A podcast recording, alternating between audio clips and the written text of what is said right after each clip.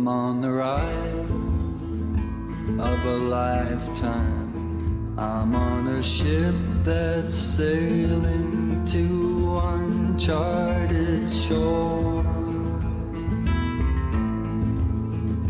And I won't be coming back here anymore. I'm on a wave,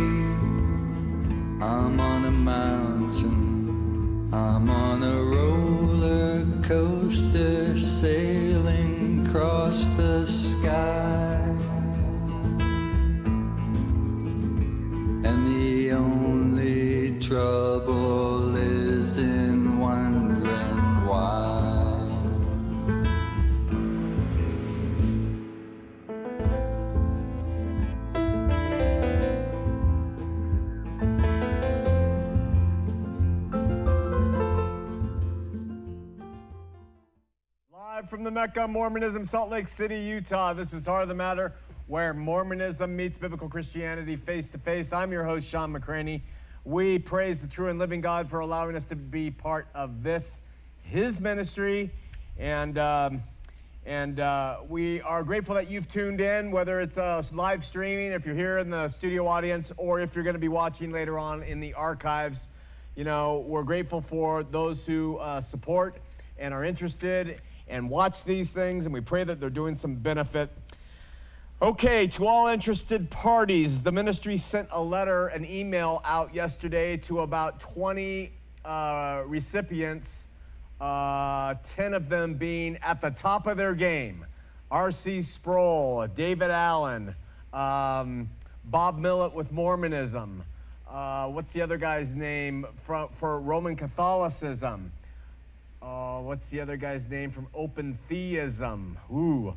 What we're going to do in February of 2015 is we're hosting a conference. We're not sure where it will be yet. It's going to be depending on the response. We're calling it Sunday's Best.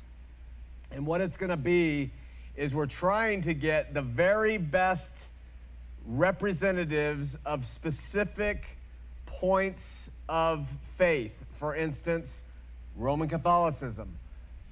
Bob Millet uh, from BYU, a professor of ancient studies, has agreed to come.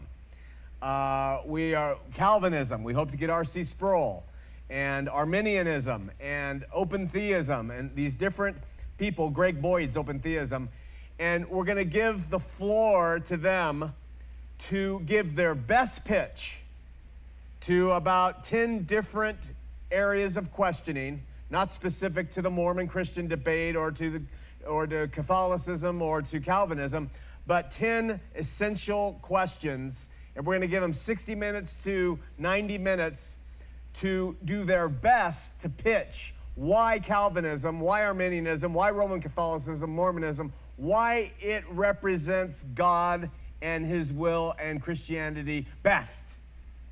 And uh, we're going to be selling tickets, and then we're going to use the funds from that to both pay our presenters to bring them in and house them, but we're also going to use it to duplicate it and provide it to people. Usually, we end up providing those things free of charge because we uh, that's just how it works. So pre- be prepared for that. And now we realize that here in the state of Utah, a lot of people still have a bitter taste in their mouth from my person.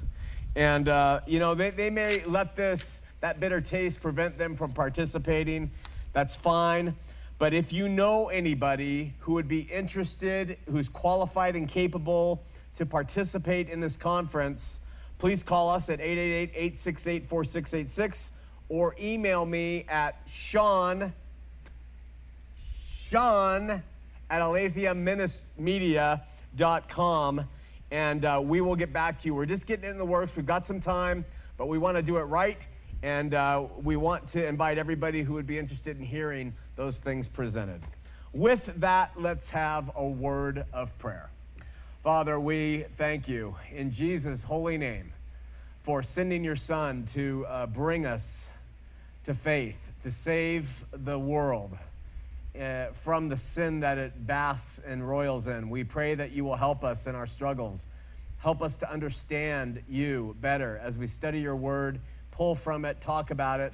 We pray for those who are seeking that they will discover you. And as uh, we pray here in the ministry, that this state, Utah, will catch on fire for the Lord and um, will burn with your spirit in, uh, and the truth that comes with worshiping you in spirit and truth.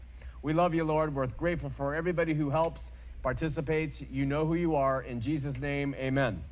All right, last week we illustrated a number of things on the whiteboard through heuristics. Those are drawings, you know, that illustrate for you to consider relative to Christianity and how the Bible kind of lays it out. And um, there was one thing I wanted to point out before we move on to our next topic. Last week I explained briefly that there are four dimensions, and the first dimension being length, and the second dimension being length and width, which gives us a flat plane, a single dimensional figure. The third dimension being length, width, and height, which now we can have a three dimensional figure. And then the fourth dimension being everything in the first, second, and third dimension, and the fourth dimension being time. Well, one thing I didn't point out, I'm to go to the whiteboard right here. This is what we talked about. I'll use the red pen to help. But I would suggest that the first and second dimension, the flat figure, represents the people in this area. Now, the reason I'm mentioning this right now is because Joseph Smith, in his articulation of the heavens and what people and where people will go to based off that articulation, he said that those people who go to the lowest kingdom are the liars, murderers, adulterers who did not believe in Jesus Christ, did not believe in Mormonism. And we might consider that those people right here. I'm not trying to bridge the gap and bring them together. I'm just saying Smith knew his Bible. He was very smart, and he just incorporated this through his imagination, things that he had read. So that's the first and second dimension. The third dimension is right here, and that is uh, uh, length, width, and, and uh, height. And there we have a three dimensional figure that we drew. And, uh, and so we could say that Smith called this the terrestrial kingdom. We could say Smith called this the T, uh, uh, th- this is t- telestial, excuse me. And this is the terrestrial. Now, you know how Smith describes the terrestrial?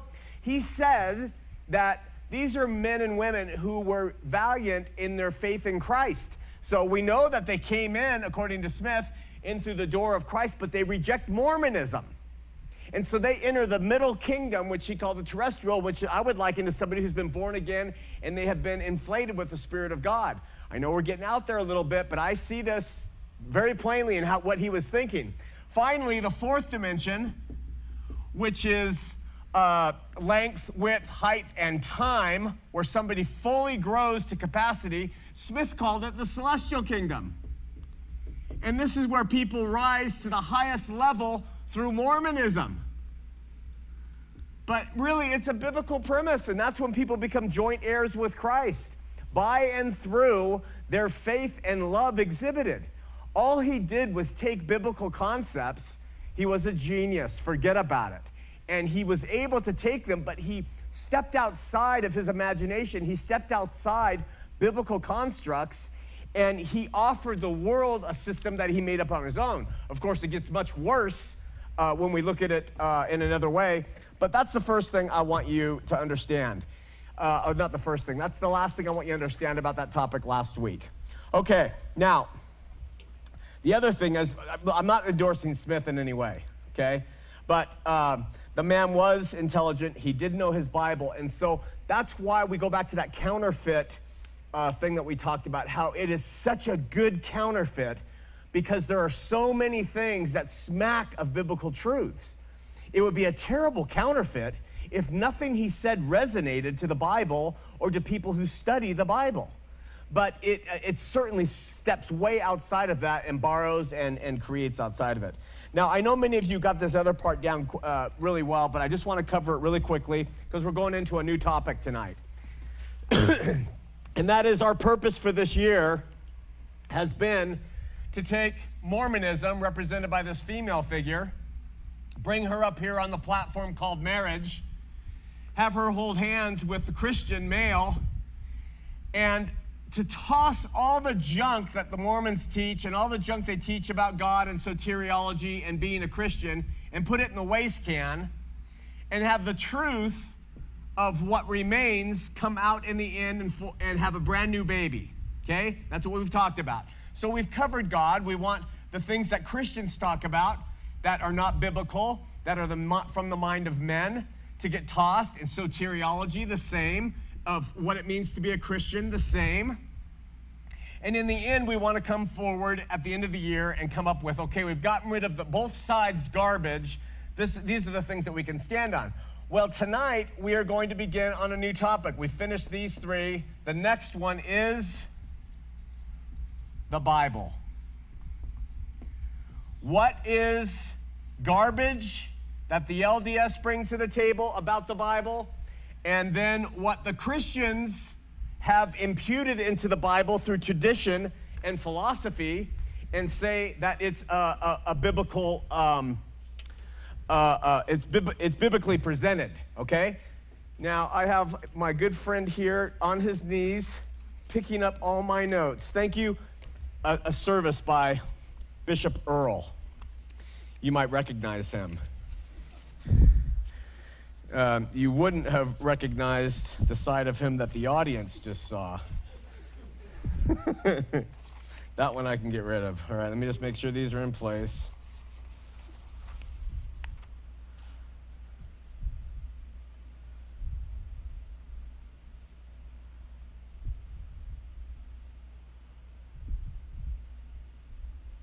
Okay. Let me look at this. Okay, one more thing, sorry.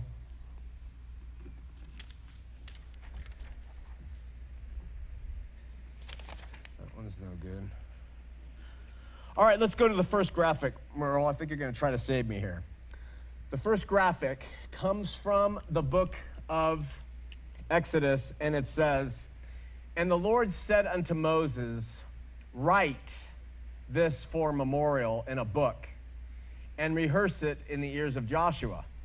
We go on, Isaiah 38 reads, Now go, write it before them in a table, and note it in a book. This is God talking, that it may be for the time to come forever and ever. Jeremiah wrote in chapter 32, Thus speaketh the Lord God of Israel, saying, Write thee all the words that I have spoken unto thee in the book.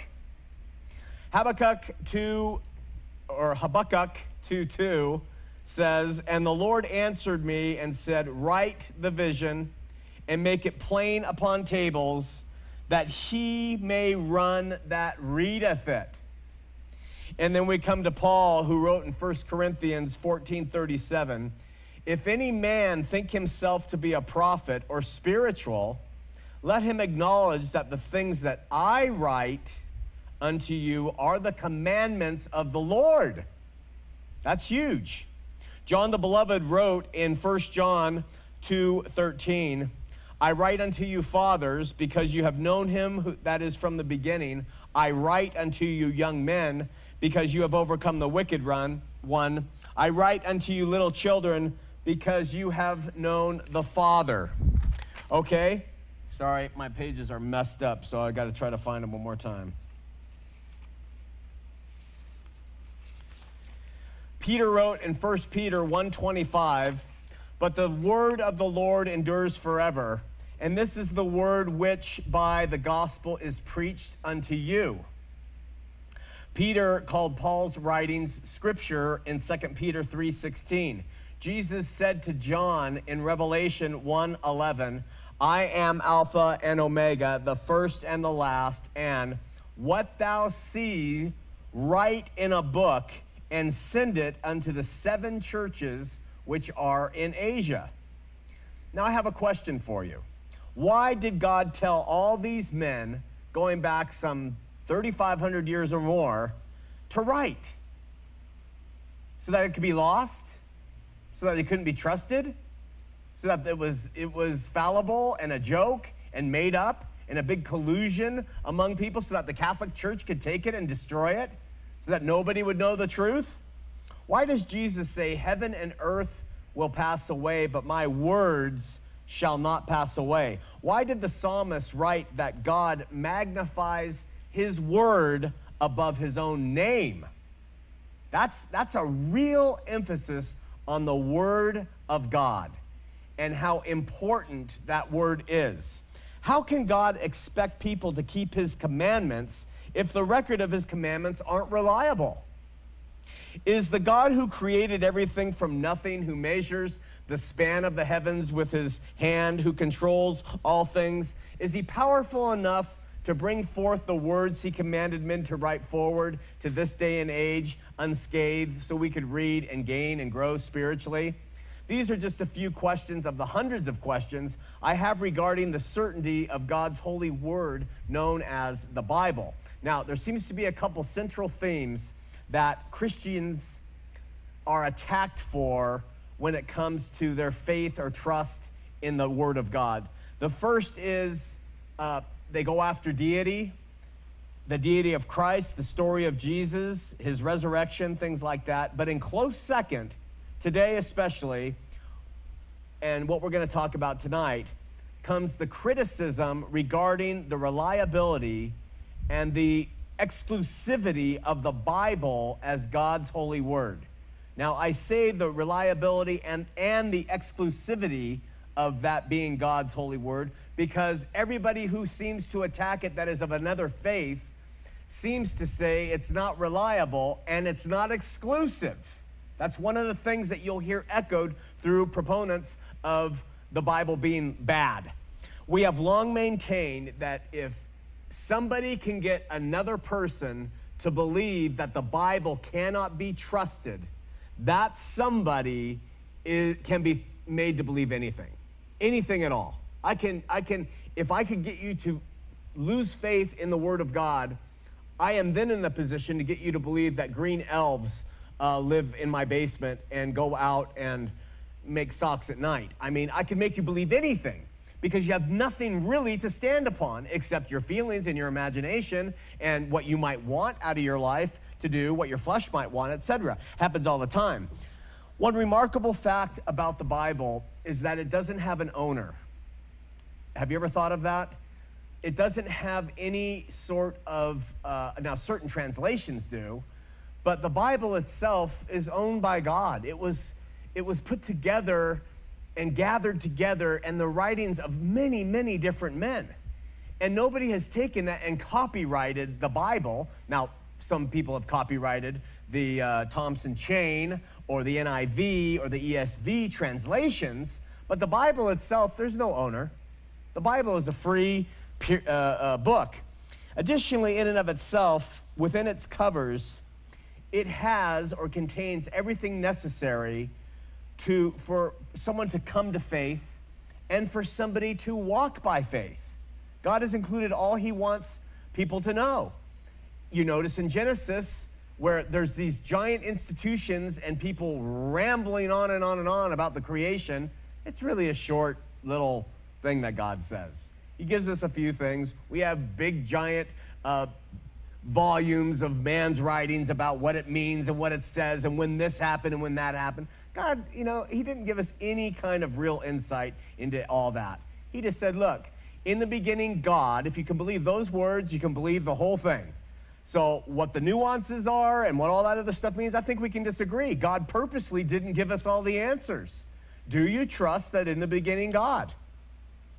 So, the same can't be said of these other religious books that are proprietary products of the religion that they endorse Dianetics, L. Ron Hubbard's Dianetics, A Course in Miracles, uh, the Quran, uh, the Book of Mormon, which, by the way, Smith tried to sell the copyright once for money. Uh, and he couldn't do it, so the church still has the copyright, but uh, he tried to sell it once for cash. And yet, so many people who are willing to place their faith and trust in books like these, and some even more far fetched than these, insist on labeling the Bible as faulty and fiction and a bunch of men who got together and created the thing.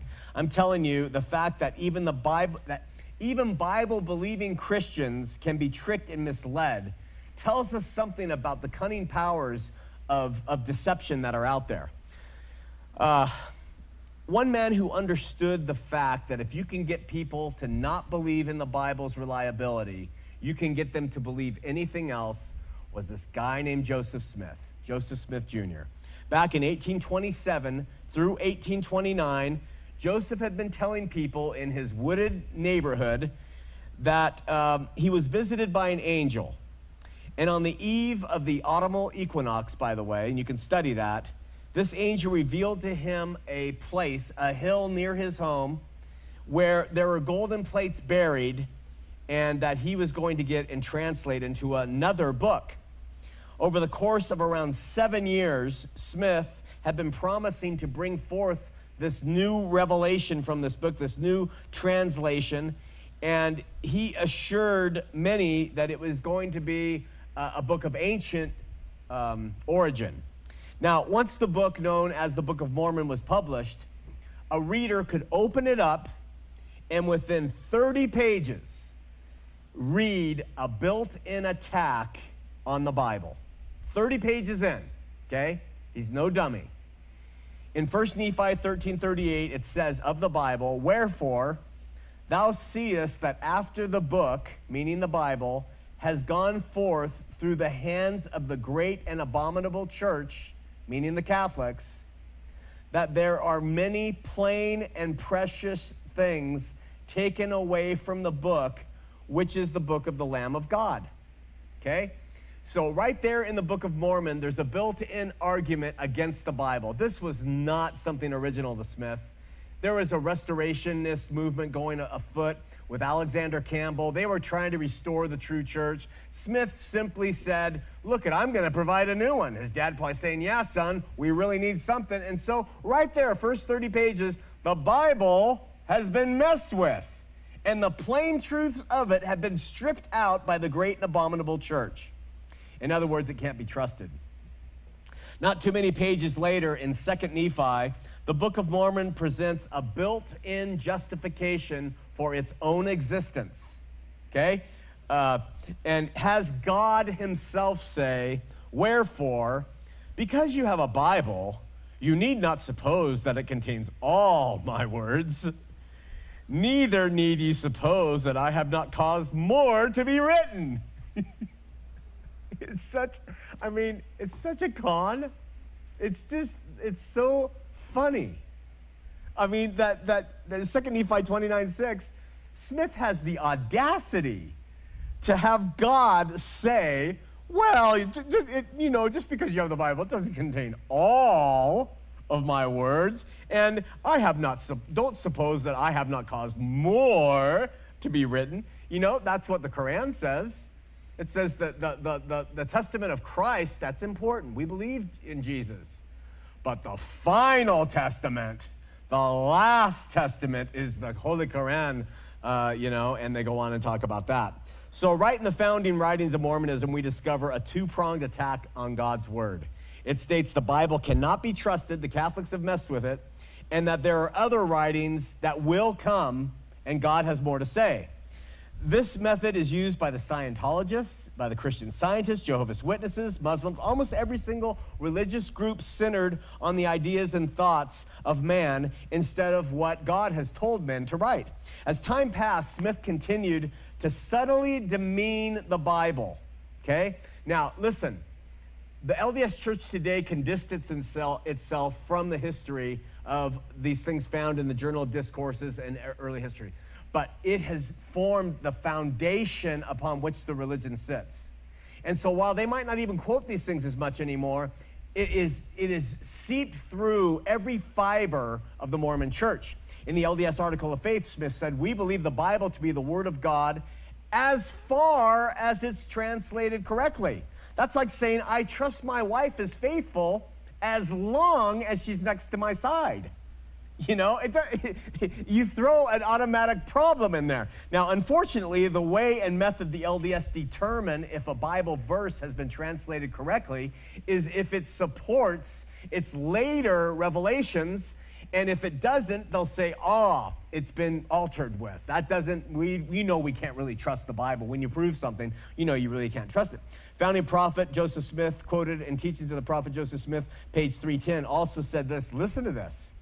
There are many things in the Bible which do not, as they now stand, accord with the revelations of the Holy Ghost to me. He's like, you know, I read this in the Bible. The Holy Spirit says, no, no, no. This, this one I don't get. Now, I do understand that there are difficult passages and there are things that aren't easy to get. And with the flesh, certainly it doesn't all just automatically come. And you have to study and you have to work it out and do your homework. But Smith just says, as the, as the Bible now stands, it doesn't accord with the revelations of the Holy Spirit to me. And so he rewrote it, essentially. So, from this little collection of subtle statements Joseph Smith released against the Bible while he was alive, this great dismissive snowball started with Smith and began to roll downhill. Late apostle, apostle uh, Orson Pratt said, Who in his right mind could, for one moment, suppose the Bible in its present form to be a perfect guide? Who knows that even one verse of the Bible has escaped pollution? so we are talking about, I mean, just an amazing statement when we have when we have manuscript evidence and scholars thousands of them who have worked and studied to look at the manuscript evidence and all the stuff that comes forward. And Apostle, LDS Apostle, says, I mean, it's hard to believe that even one verse could be trusted. Now, again, this builds the foundation of how the LDS view the Bible today. They may not read Pratt, they may not read McConkie, who said, Satan guided his servants in taking many plain and precious things and many covenants of the Lord from the Bible so that men would stumble and fall and lose their souls. Okay? That was McConkie, who was the apostle when I was alive. Now, so listen, so from 300 AD or so, the Bible was tweaked and unreliable to all men until 1830 when the Book of Mormon was published. Bible's still unreliable, but now we have the perfect Book of Mormon. 1,530 years Satan reigned and stole souls and ruined them because the Catholic Church got a hold of God's book, the Bible, and took out plain and precious truths. Okay? So look at what, he, what, what they're presenting. That God could not stop that, that the Bible wasn't trustworthy. 1,530 years go by, these people are all lost. And still, by comparison, it continues to lead souls to hell because it's what Christians go by today. So, in essence, what Mormonism teaches is Jesus failed, God failed, the apostles failed, the Bible has failed. Everybody who trusted its soul has been led to hell. They've lost their soul, and only Smith's work in 1830 is something that saved mankind. You wonder why they sing praise to the man.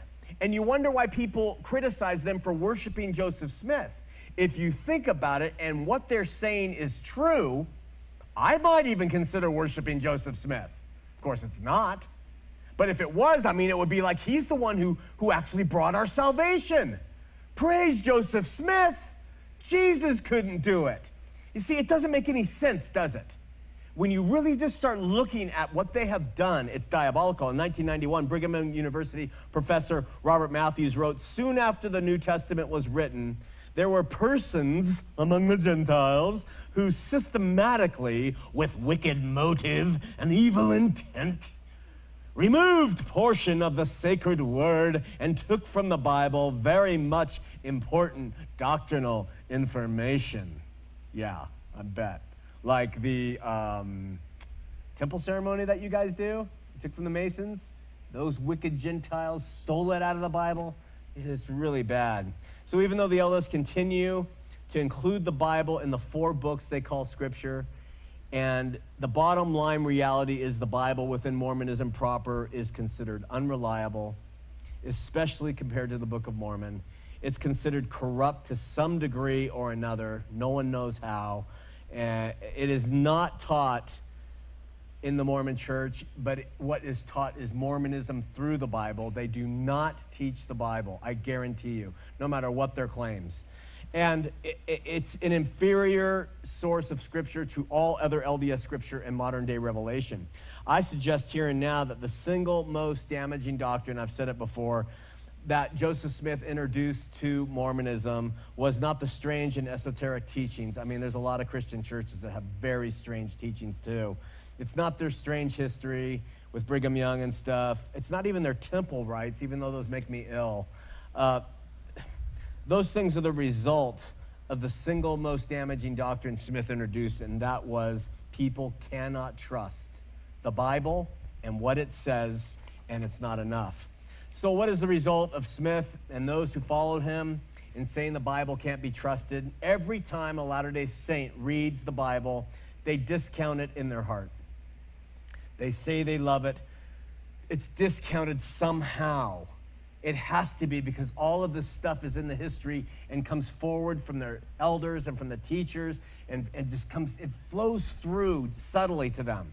Every time they read a passage that causes them to think, they read in Romans, where we are saved, or they read in Ephesians, we are saved by grace through faith, not of works, lest any man should boast. Catholic Church, you know, oh, not, not, you know, they don't, they won't let it seep in. They have a built-in defense against that word coming in and helping them. And then they print their own version of the King James. They say they read the King James, but it's prefaced by these the, their own subheadings to each chapter, and then the cross references are to the Book of Mormon, and Covenants, Pearl of Great Price, and Joseph Smith's inspired version of the Bible, which was a, a partial translation of the thing. So, what needs to happen? Mormonism to play on the you know even even keel here when it comes to the Bible. I would suggest what needs to go in the trash can is they need to begin to consider the Bible reliable. If they want to say they're Christian, they have to say the Bible's reliable. I mean, or all the arguments I've brought up works against them when it comes to just pure rationality. Okay? They need to teach it. They need to be teaching Romans and Galatians and Ephesians and Colossians and Philippians in, in their Sunday schools. And they need to go verse by verse and teach it if they believe in it. They don't do that. They need to, eh, they need to tell their, their believers listen, we want everybody to have read the New Testament by the end of the year, the way they talk about the Book of Mormon. Because when they do that, it will bring the word in, and the word is not returned void. Okay? And they need to ensure that any inspiration that comes from their leadership are in harmony with the word.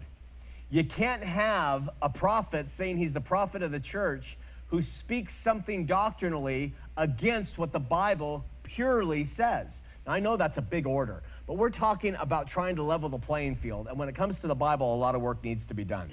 With that, let's open up the phone lines 801 590 8413. 801 590 8413. Uh, we're going to come back and take your calls while the operators are clearing the calls. We have Jeff in Danbury, Connecticut. We'll take him first. But uh, we meet here for church at 10 and at 2.30 and we study the word of god verse by verse but we also sing it Take a look at this.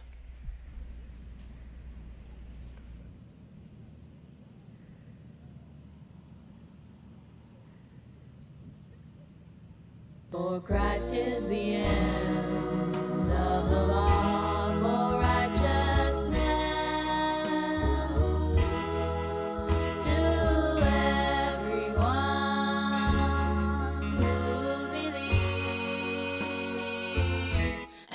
Jesus came and spoke to them, saying, All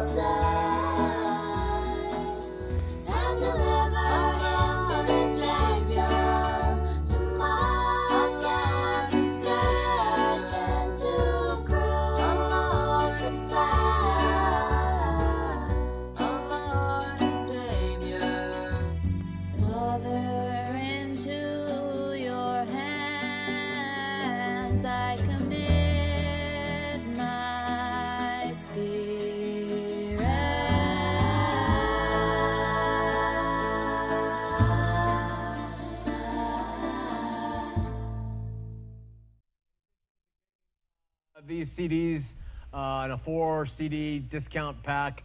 Go at hotm.tv. You can also go to iTunes if that's the, your way, your vehicle for listening to music. Type in Mallory McCraney at iTunes and you can pick them up there. Let's go to Jeff in Danbury, Connecticut. Jeff, you're on Heart of the Matter. Hey, Shawn. Hi. Hey, I have a, a question, uh, kind of like a thought, maybe a comment that you could give to it. And it could even be a topic to another show, and that's regarding, uh, I was thinking like Joseph Smith and other false prophets.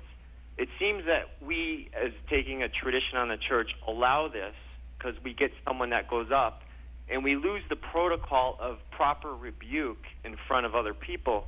Because I find that me, for instance, in church, there's sometimes the pastor will say something, and you know they're they're not perfect, but you know sometimes they'll they'll make a, a, a minor error, and you want to say something, but you're like, all right, if I say something, and you know this is not the right time, the right place, but it actually is because I read that you know the, how the women are supposed to keep quiet, but I I don't really get on that. But what it shows is that men actually spoke when they got together, so it would seem like it was a combined language, not one person, everyone keep quiet kind of thing. I, I wanted to see if you could give a comment maybe on that and see how we could prevent false prophecy of happening.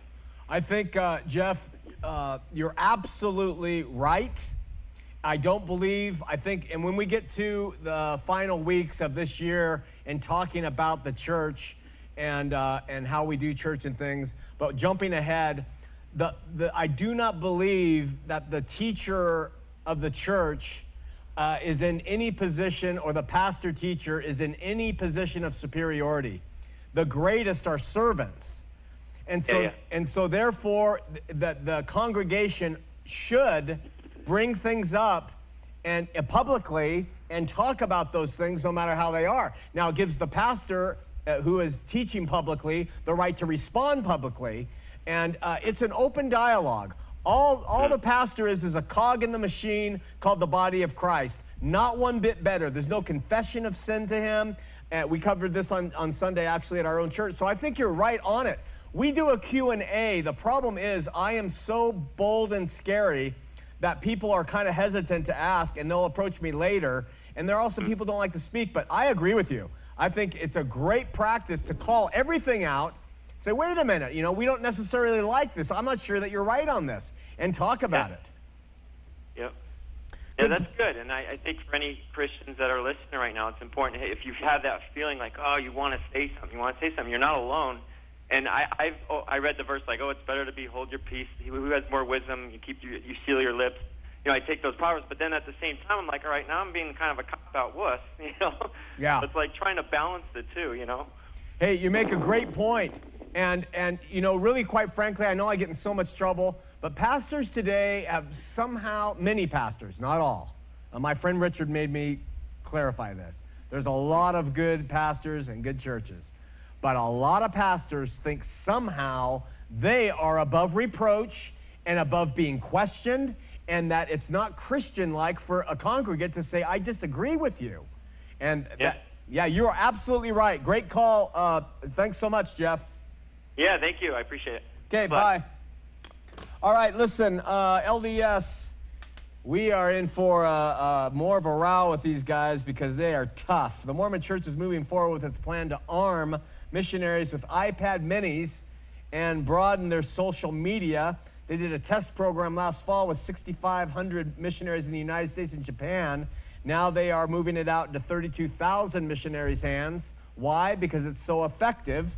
Uh, the iPad minis are outfitted with several apps that will help them find new members who the knocking on the door day to day is a waste of time because all people are working and not home. And so uh, it says missionaries are encouraged to use Facebook to find new members. I say don't be on spa- sorry, Facebook. Uh, that, so they're encouraged by the church. Get on Facebook. Get on Facebook. You're gonna find new members there. And um, they also said in April 2013, the church loosened its rules for internet use by missionaries, allowing them to email friends, priesthood leaders, and new converts. Previously, missionaries could only email immediate family members.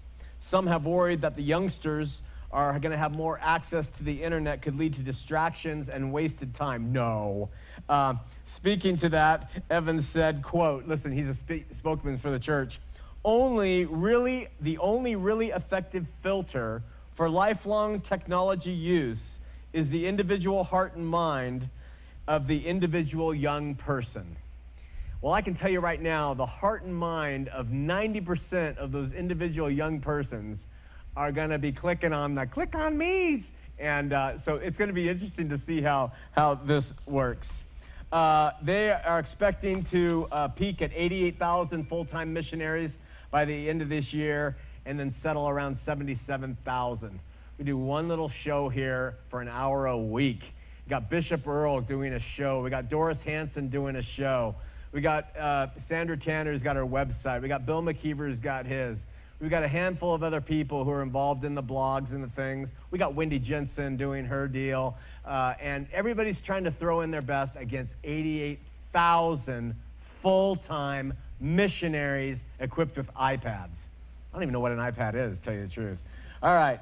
So I had a really disturbing story told to me this week. It was about a man who was in the process of getting a divorce uh, from his wife, and he attended church, and the pastor came down into the congregation and said, "Please leave."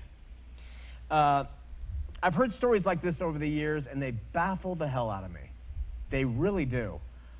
Other than losing a loved one or being sick yourself, when would a person need to be in church more than when they're going through a divorce or an addiction problem or a problem with the law? When do we want people in church more than then? Now, if they're standing up and saying we should all be divorced, I could see the, the, the, the pastor saying, I think you should come back when you've you know, changed your attitude. But if somebody's going through trouble and it doesn't fit with your, your view of what they should do in their life, you ask them to leave. That was at a local Christian church here in town. What are we doing in Jesus' name? I mean, really, what have we uh, come to? I got a question for you all. I have a brilliant attorney friend. He, he's brilliant. And he brought this up to me uh, the other day. Think about this for a minute. Now, it's going to trouble you, I know. But on the one hand, let's say we have a homosexual couple who say they love each other. Now, I'm not promoting homosexuality. I believe homosexuality is a sin, okay? I would tell any homosexual I believe it's a sin, but I believe I'm in sin just by virtue of being in flesh. So I'm not going to talk about that. But let's say we have a couple who believes they're in love, all right? Got them in mind? On the other hand, we have the LDS Church Conference. And the leaders are up there and they're sitting in their high platforms and in their dressed to the nines and they're puffed up by their social status and they're teaching a gospel that is false. Okay? They are burdening their listeners with tithes and offerings and temple attendance and Sabbath days and work, work, work to prove yourself right. They are doing exactly what Jesus accuses the Pharisees of in Matthew 23 for the whole chapter. Woe unto you, woe, woe, woe. You got those two images in your heads? Now, here's the question Based on what Jesus was like when he walked the earth, which scenario do you think got his goat the most? What do you think? And what are we spending our time focusing on and attacking? Sin that's in everybody's lives or this hypocrisy that comes in and through religion. If you know your Bible at all, you know that the Lord and King hated religious puffery. I mean, he ate with sinners and he worked with helping them see who he was to bring them out of sin eventually. We know that. But it, all of chapter 23 is dedicated to him ripping the religious, pious attitudes apart. To be fair, it's not just the LDS, you know.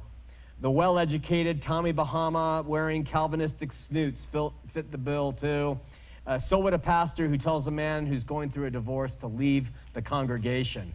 Uh, the church is a hospital full of sinful people who have been saved and some who have not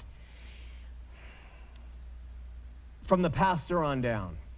How anyone thinks they can throw this stuff uh, in other people's face, it, throwing stones in glass houses, it's just, just beyond me. All right, we have three calls, sorry.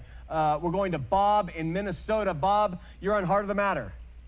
Yeah, hi Shawn, how are you? I'm doing well. How you doing? Excellent. Hey, uh, beginning of your show, you were talking about the uh, Bible and the Book of Mormon and uh, uh, how Joseph Smith, uh, you know, and uh, Mormons don't believe it uh, being actual and factual and all that. And I left the Mormon church about a year ago. Uh, we talked uh, about several months ago. And there's a particular book that I read that I found extremely good. I don't know if you've ever seen it or read it. It's From God to Us How We Got Our Bible by Norman Geisler and William Nix. Yes. And that just is excellent.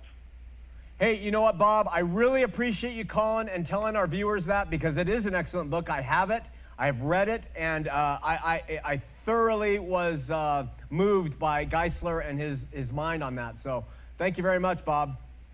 Thank you so much. And it was a bit of a hard read, but you know, I struggled through it. Yeah. And it just uh, really helped me coming out of the church. Amen. Thanks so much, Bob. Really appreciate it. Thanks. Bye bye. We're going to Mark in Idaho. Mark, you're on Heart of the Matter. Hey, Shawn, how you doing? Doing well. How you doing? I'm doing great. Hey, I got a question for you. I'm not sure if you uh, have a good answer or a answer, but I've been kind of searching for churches and going here and there, and I was at one a couple of weeks ago, a Pentecostal church, and uh, during prayer there was a lot of humbling noises behind me, like uh, well, I've been told it's like speaking tongue.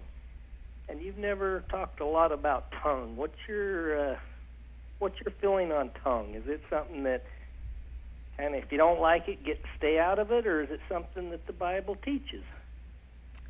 Okay, Mark, I believe in uh, the spiritual gift of tongues. I believe that it is applicable contextually in two ways.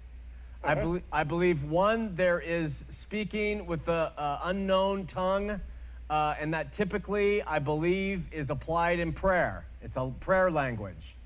The other one, I believe, when we look at Acts 2, and then we read contextually what Paul says about tongues, I think it's in 1 Corinthians 9 or 6 or 14, I can't remember. But uh, I believe that what it is is when somebody begins to speak in another language that they do not know, and somebody who understands that language interprets what they are saying. And Paul, Right. Paul says it is not for the church. Now, he says it can happen. He wants decency and order, but he says it's not for the church. He said, I'd rather speak 10,000 words in, um, uh, I'm getting that mixed up. I won't try to quote it. But bottom line, I would be very careful, Mark. I would Yeah. be careful of these um, uh, emotive, experiential activities that churches thrive on to have a really good experience. And uh, I personally, I'm not saying they all are fraudulent. I think they probably come from good hearts, but I believe that they are people caught up in the passion of loving the Lord and they have just learned to express themselves that way. It's not that they're not Christians, but I would just be careful. In fact, I'm going to say this one more thing, Mark, and then I'll let you talk. I have seen more damage from the hyper emotive churches and what they do to some people who get involved with them than I see in any other uh, problem in Christianity. So be very careful.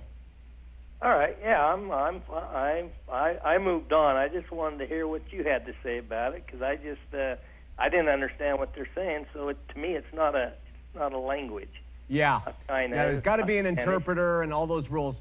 But check my facts with the Bible, my brother. All right, I will, Shawn. Thanks, appreciate it. Thanks for watching. You bet. Good words. All right, thanks. Yep. Bye. Yep. We're going to John in Tulsa, Oklahoma. John, you're on Heart of the Matter. Yes, it's John.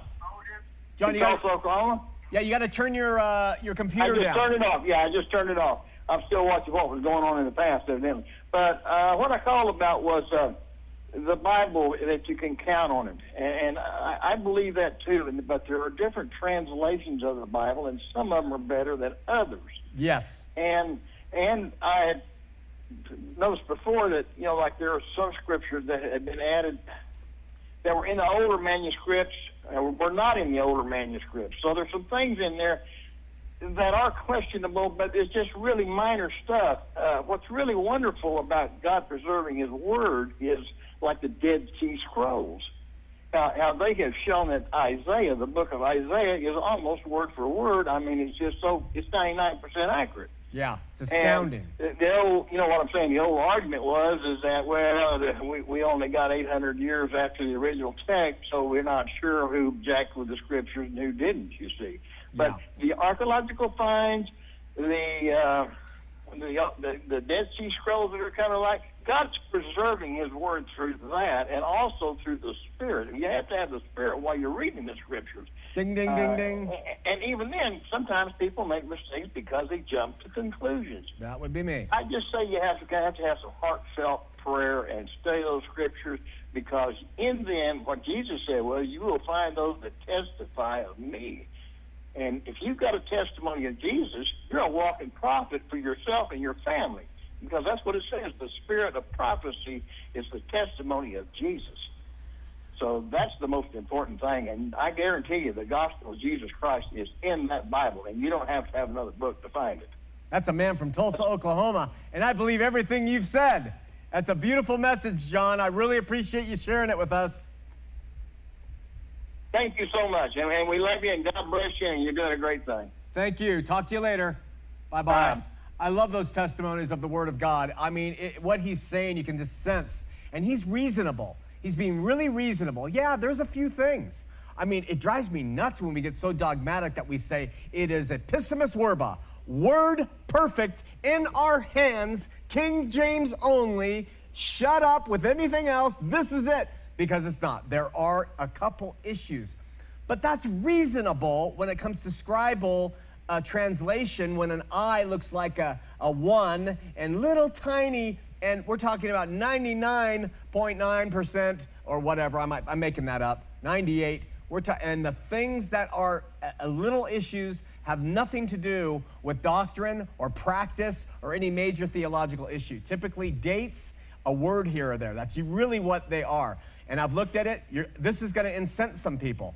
They're going to say, We're never going to watch again and we're going to stop supporting you because it is word perfect. It is in the original transmission from God's mouth to the prophet's ear who wrote. But as we've got it, there's just a couple little things like uh, our man from Tulsa brought up, but it is trustworthy. It is inerrant in its ability, infallible in its ability to bring people to Christ and bring them to what God wants. Uh, Robert in Florida on line one. Robert, you're on Heart of the Matter. Shawn, good evening. How are you doing? I'm doing well. How are you? I'm doing well. Um, hey, I have a question uh, that my wife and I have been talking about, um, I guess, for quite some time now, and that is the name, the name of Jesus. Um, you were referring to the Roman Catholic Church and how they, they have taken the Bible and twisted it and things like that.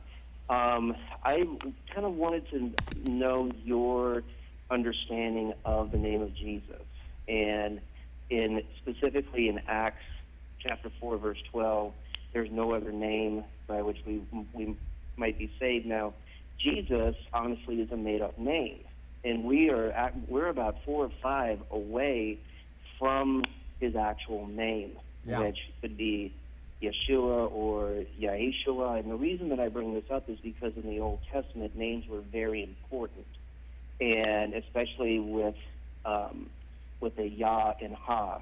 And as you know, Ab- Abram, you know, God changed A- Abram's name to Abraham, Sarai to Sariah. Uh, there's Obadiah, Isaiah, and the Yah and Ha is very important. And the letter J wasn't even invented until 400 years ago. So if we are to take this, you know, the name um, as very important, why do we use the name Jesus? And if we still do, then is it that we are also adhering to the traditions of men, as, as I've heard you rail against many times, and not using his real name of Yahshua or Yeshua? Okay, uh, Robert, let me, uh, I'll tell you what, next week I'll do a From the Word that covers this topic, but let me just respond to you right now.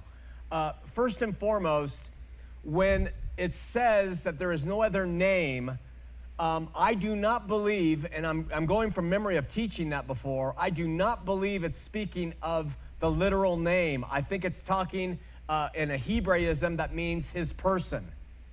That no other name meaning his person, not the literal name. And the way I would justify this, and I could be wrong, is um, uh, uh, somebody who's Hispanic would call him Jesus, and if and if they were trying to use his real given name, Joshua or Yeshua, they would pronounce it differently. A German would pronounce it differently. And so what we have is legalism slipping into our thinking when we say it has to be Yeshua with a guttural H pronounced the proper way in order to be saved. And I do not believe that for a second. So uh, I think that we can get trapped by these little things and we can start building mountains out of them. But I do believe I can justify the use of the name Jesus, Jesus, Yeshua, Joshua, Lord, God, Christ. And I think that, that in the end, it's not the literal given birth name, even though I know people will disagree with that. But I'm gonna next week, give me a chance to do some research, and then I'll do our From the Word, and then you can call back. We'll accept Robert as a second time caller, operators, next week. You got it? Uh, Thank you. All right. Yeah. I'll, I mean, I've, I've been watching you for quite a few months now. So. All right, we'll do it. Uh, yeah, I appreciate it. Thank you, Shawn. Thank you, Robert. Thanks for watching. Alrighty. Bye. Listen, this goes hand in hand. I'm really glad we have how much? Three minutes left. From Greg G. He says, uh, you know, I watched your Mormon Stories interview with John Dehlin, and uh, he, he wrote, if you believe in the Bible and that it is the source of truth, how in the world can you make such an irresponsible statement that Christ saves people in many different ways? Okay? He writes in parentheses, in, in addition to Christ alone. I don't, you have, you have to ignore so much in the New Testament to make such an assertion. Dude, love what you're doing, but please don't make up some deluded man made approach to the gospel just to satisfy your worldview. I know that interview is a few years old, so I pray that your definition of the gospel has re- been redirected since that time. And then he wrote me another one and says, I, uh, by the way, I think you should address this on your show. Your universalist position needs to be vetted. All right, listen. In that interview, the question was Does a person need to know the name of Jesus to be saved? Do we need to have an epistemological knowledge of Jesus and an ontological knowledge of Jesus to be saved? I was saved believing Jesus was my elder brother. I was saved believing that his name was Jesus. I was saved believing that uh, he was created by God, Heavenly Father in a pre existence, and he and I shared that as spirit beings. So, you, uh, uh, you, so if that can happen in my life as an American in, in Southern California, I know that it can happen to a, a person living in India who doesn't speak English, who uh, looks to the cosmos, recognizes something missing in their life, calls out to God, who Jesus is in the flesh, and can be saved. The saving is all done only through Christ Jesus and his shed blood. And in the end, that person will come to know that. But there's nobody on earth who can convince me that people have to be saved only in and through saying Jesus Christ, like this caller brought up, or Yeshua. There is no way. I know too many people who have come to know God in and through other means, and that's what I mean. But in the end, it will all simmer down to it have, having originated and come from Him and His shed blood and Him alone. So don't mistake me. I have never said there are other ways to get to God. There is no other way to get to uh, uh, the Father but by the Son. But I do believe that it, for instance, with children, all right, can you tell me that a three year old who gets hit by a car, who's never heard the name Jesus, a just God is going to send the child to hell to burn forever? I would say no. I would say the child is saved. By what? Jesus shed blood. Did the child ever call out? Now, some people would say it would have to. I am sorry. A just God, I do not believe that. Now we can get to the Calvinist opinions. Well, he knew that that child would be killed and didn't. I don't believe that. I don't believe there's any accountability on an infant who dies. I believe they are saved by the shed blood of Jesus Christ. That our God is a good God. Our God is a just God. Our God is a fair God. He is merciful. And He so loved the world, He sent His only begotten Son to save us. And those people who don't know the specific name, but they acquiesce and the Holy Spirit, that's the key, moves in by virtue of their acquiescence to a higher power, they will come to know that Jesus is Lord. Their knee will bow, whether in this life or in that, but you can't tell me that, uh, that the opinion that I shared with Dehlin was incorrect. All right, we love you guys. Thanks for watching. Next week, we're going to talk about some of the Christian views of the Bible. See ya then. I'm on a ride, going nowhere. I am an existential cowboy on the wind. And I won't be coming out, I'm going in. This man's awake. A storm's arising, the dawn's awaiting till a hundred monkeys know. And I can feel the light-filled monkeys start